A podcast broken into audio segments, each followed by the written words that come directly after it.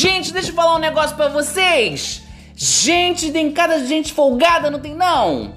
Eu vou te contar um negócio, hein? Eu saí aqui de casa, eu não posso sair de casa, entendeu? Que a gente vai sair de casa para dar uma respirada antes de se estressa, a verdade é essa. Entendeu? Saí de casa, botei minha máscara, tô eu, entendeu? Bonita, tô ali, tô eu no mercado, vendo as coisas que eu queria comprar, o pessoal me olhando, falei, gente, essa minha dieta tá funcionando? Eu acho que eu já emagreci bem uns, uns dois, até, até uns três quartos de quilo. Eu acho que é tudo isso, hein? Porque tá fazendo efeito pessoal me olhando, me reparando. E aí fui, fui pra fila do pão, na fila do pão fiquei lá, um rapazinho meio. Ah, meio problemático, né? Digamos assim. Uma, uma aparência meio, meio diferenciada, né?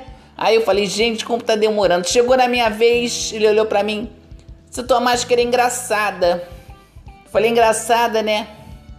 Aí me segurei, engraçada, é tua tia, é tua avó, mas aí me segurei falei, não, vamos ser educada, né? Aí falou assim, você tá parecendo uma palhaça.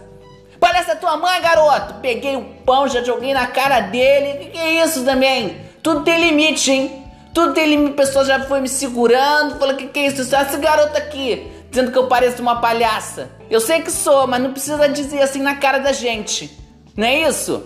Aí pediu desculpa, disse que era brincadeira. Brincadeira, entendeu? Vai fazer brincadeira lá com o pessoal que você conhece. Comigo não.